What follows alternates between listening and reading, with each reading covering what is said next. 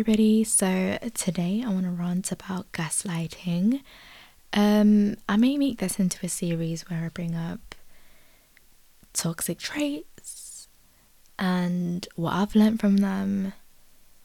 And yeah, if that's the thing that you want to hear, let me know so that I can actually do this. And yeah, I hope that you enjoy it. Um, I hope that it's informative because this learning this actually changed my life. Learning this actually saved me. And that's because I just didn't know what was happening before. Like, let me say that again. I didn't understand life because of the chronic gaslighting. I got to a point where I felt like, um, am I missing out on something?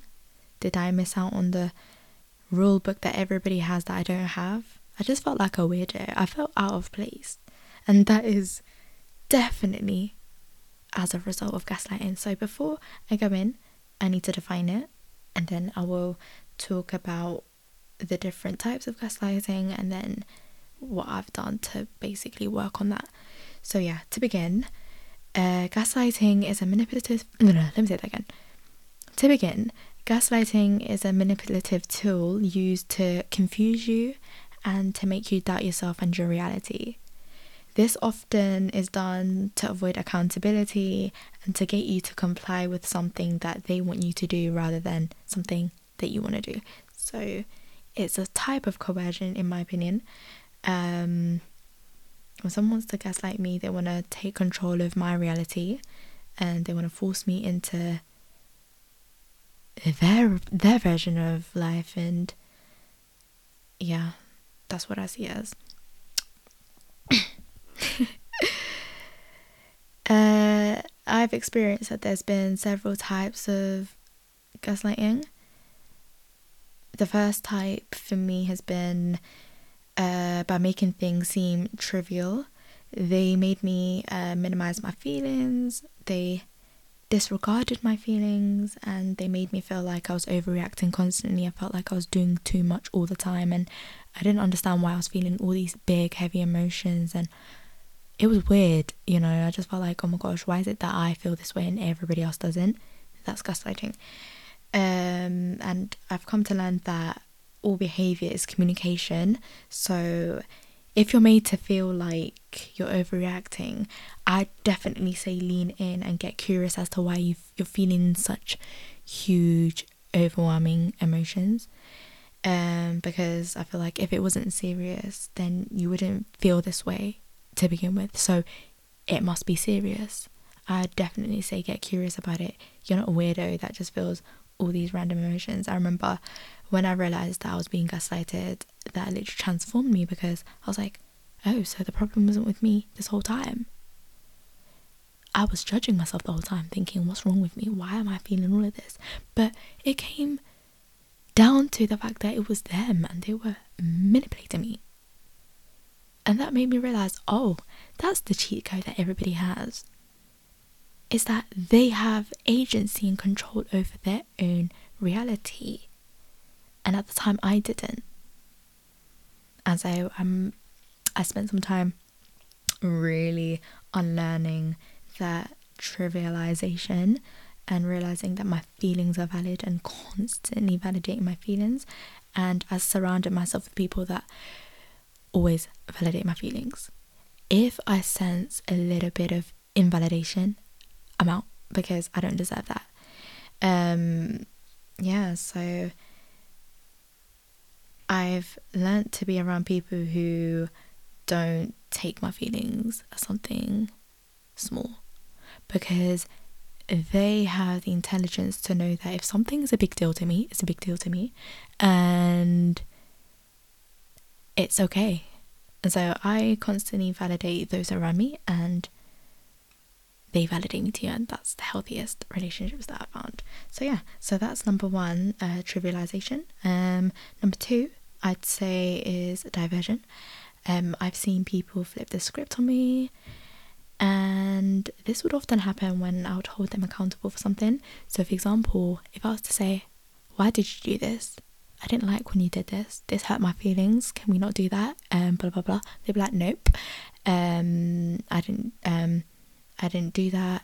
You know, look at you. You've done this. You've done that. You know, I've only. I've always been a an amazing friend to you. I've always been great to you. Um, what's wrong with you? Like, um, it's you you're the problem, it's not me, I'd never do this to you, I'm great, blah blah blah. And obviously that made me think, oh shoot, like I'm the bad person. I'm the bad person. Like how can I how can I come up to them and hold them accountable for something when I'm flawed and when I'm not great myself? and I would then zone in on myself and I'd think about myself and I think, oh my gosh, like, do I really have the right to ask someone to fix this or do I have the right to ask someone to not do that to me because I'm not great, I'm not perfect, like, how dare I? But I just realized you have every right to hold those around you accountable, especially if it's harming you. Boundaries are essential.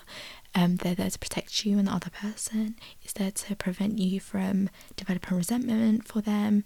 And so, yeah, um, if you find that someone's flipping the script and is playing um playing the blame game on you, I think it's very important to um look at whether what they're saying is valid because sometimes it is. Like sometimes, you know, they may bring it up because blah blah blah, but at the same time, there's always a time and place to address something.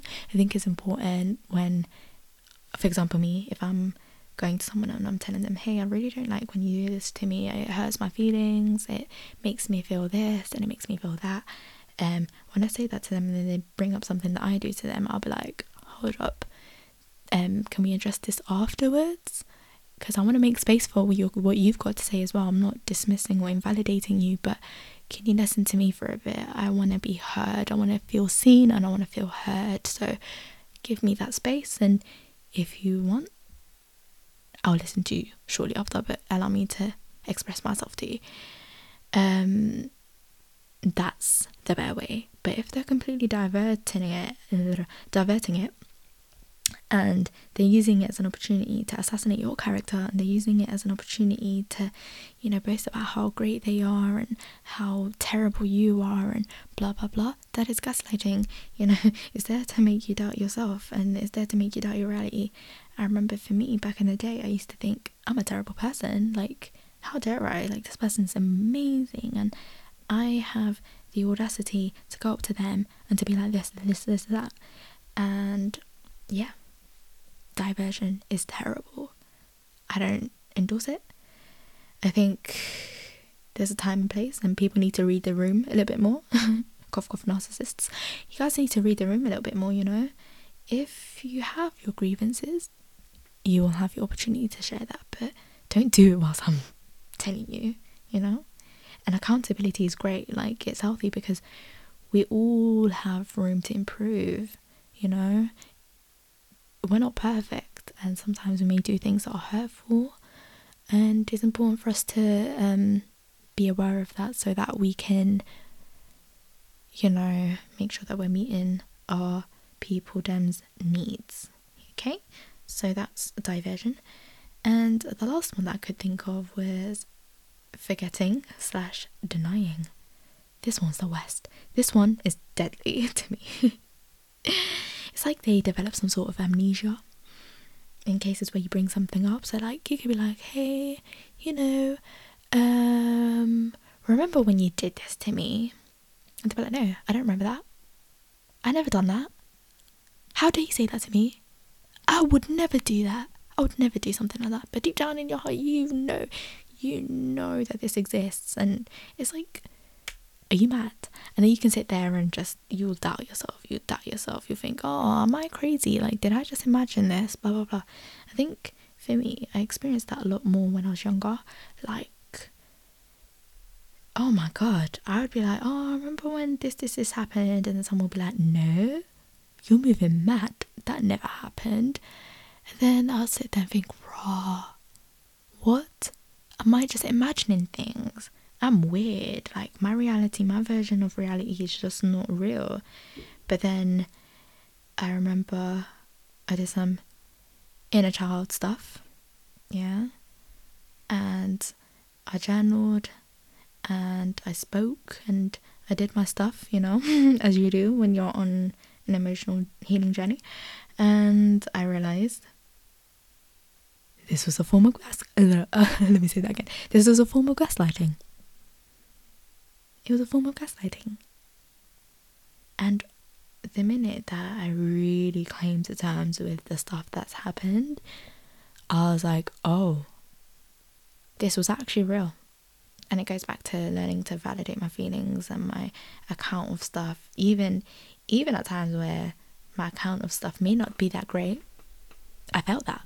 I still feel that way. So it's like acknowledging the feelings rather than focusing on the history itself. That's what I've learned has been really therapeutic to me. So yeah, I think the amnesia part is the worst because if someone is pretending to forget something or if they're denying something, then that means the conversation is shut down. There's nowhere to go from this point onwards. It's literally, you're finished. There's nothing else to say. And that's horrible. So, uh, the ways that I've learned to heal from gaslighting have varied. Um, I'd say definitely go to therapy, especially if it's really serious. This is emotional abuse, and so it's hard to do it on your own. And I would definitely recommend seeing a professional. Um, I'd also say start surrounding yourself with healthier people.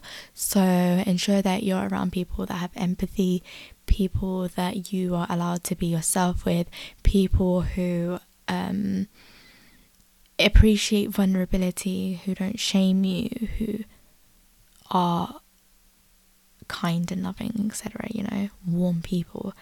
Um, I'd also say if you're around emotionally abusive person, I'd say grey rock, meaning be as bland as possible or go no contact.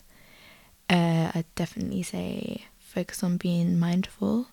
So that could be through journaling or through meditation. So being aware of your surroundings, breath work, just observing and etc. etc. And I'd also say connecting with my heart again. I think that is so important. And for me, my way is through the deen. So, like prayer, constant prayer, dua, you know, dua, that's the biggest one, you know, for me anyway. Dua, asking Allah. Because, you know, in these situations, um, Allah knows what's in everybody's hearts. He knows, and He knows the truth. And I think that really pulled me out of it because I knew that I could rely upon Allah who knew what was going on and He knew it way more than I could, you know. At points where I doubted my reality, I could lean in into the one that's the all knowing and that became my safety blanket for times where I doubted myself and adhkar. So, you know, making sure that you have your protection at all times because losing that touch with reality is pretty scary. And so making sure that you're fully protected from the shaitan and his helpers, etc. That helps. Yep, so I hope that that was informative. I really enjoyed making this and I look forward to making more. Um, and yeah, just to bear in mind, this was a lot more free flowing, and I hope that that's been fine with you. And yeah, I'll see you in the next one. Goodbye.